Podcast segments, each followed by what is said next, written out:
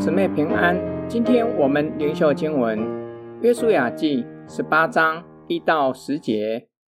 以色列的全会众都聚集在示罗，把会幕设立在那里。那地已经被他们制服了。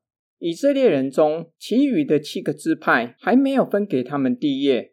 约书亚对以色列人说：“耶和华你们列祖的神所赐给你们的地，你们单言不去得。”要到几时呢？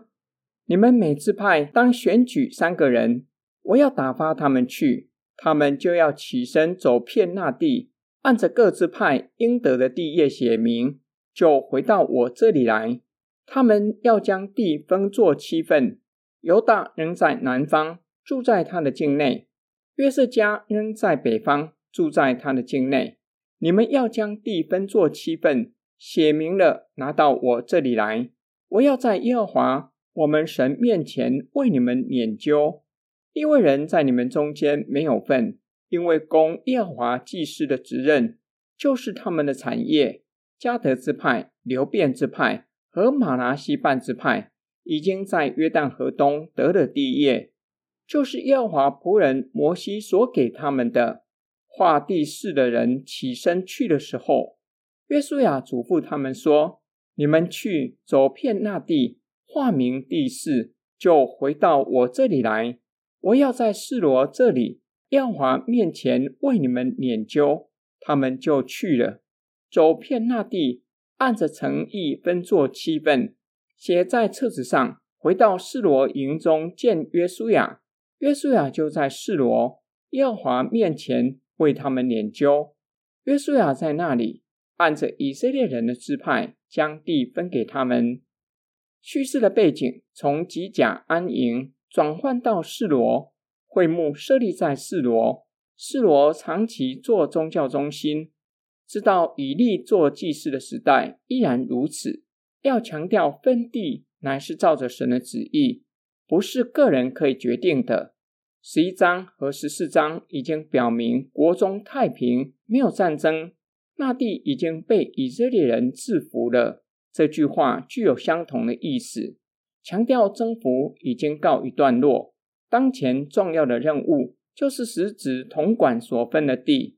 以色列人中还有七个支派没有分给他们地业，指他们还没有得着地业。约书亚似乎有些失望，向他们表明要单延到几时呢？迦勒和西罗非哈五个女儿的叙事，要强调得地为业是可以实现的。作者也表明，迦德之派、流变之派和玛拿西半之派已经在约旦河东得了地业，因此就要勇敢征战，将迦南人赶出去，就可以得地为业。约书亚吩咐他们派三个人去分给他们的地，将那地绘制好图。拿到约书亚那里，好为他们在上主面前研究，使他们得地为业。画地势的人就起身走遍那地，按着诚意分成七份，回到示罗见约书亚。约书亚就在上主面前为他们研究，将地分给七个支派。今天经文的默想跟祷告，约书亚对七个支派没有实际的行动感到失望，向他们说。你们单言不去得，要到几时呢？这几章的叙事提醒我们，神的应许必定会成就。然而，并不是坐着等应许自动成就，而是要有所行动。加勒和西罗非哈五个女儿，以实际的行动取得分给他们的地作为产业。加勒深知这点，摩西启示表明，加勒脚所踏之地，定要归加勒。和他的子孙为业，迦勒就需要有所行动，双脚要踏上应许之地，才能得地为业。新约圣经也教导我们，我们凭着信心领受救恩，就必得着永远的生命，得着天上的基业。主耶稣也教导我们，从施洗约翰的时候到如今，天国是努力进入的，努力的人就得着了。救恩不是白白的恩典吗？主耶稣为什么会说这样的话？主耶稣教导我们，他成就救恩，使神的国临到，神的国从此不断的扩张和推进，同时也遭受到极大的阻力。仇敌企图使用暴力攻击神的国，神国的子民因此面对许多的苦难和迫害。我们就要效法主耶稣基督，背起自己的十字架，跟随主耶稣，就能进入神所应许的安息。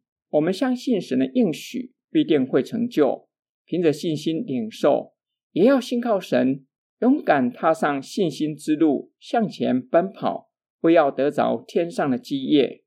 我们一起来祷告，爱我们的天父上帝。我们在侍奉上显懒，在奔跑的过程中受到挫折，就停止追求。求你赦免我们的闲懒，并求主赐给我们力量，叫我们在侍奉上和奔跑天路上重新得力，努力向前奔跑，不要得着天上的基业。我们奉主耶稣基督的圣名祷告，阿门。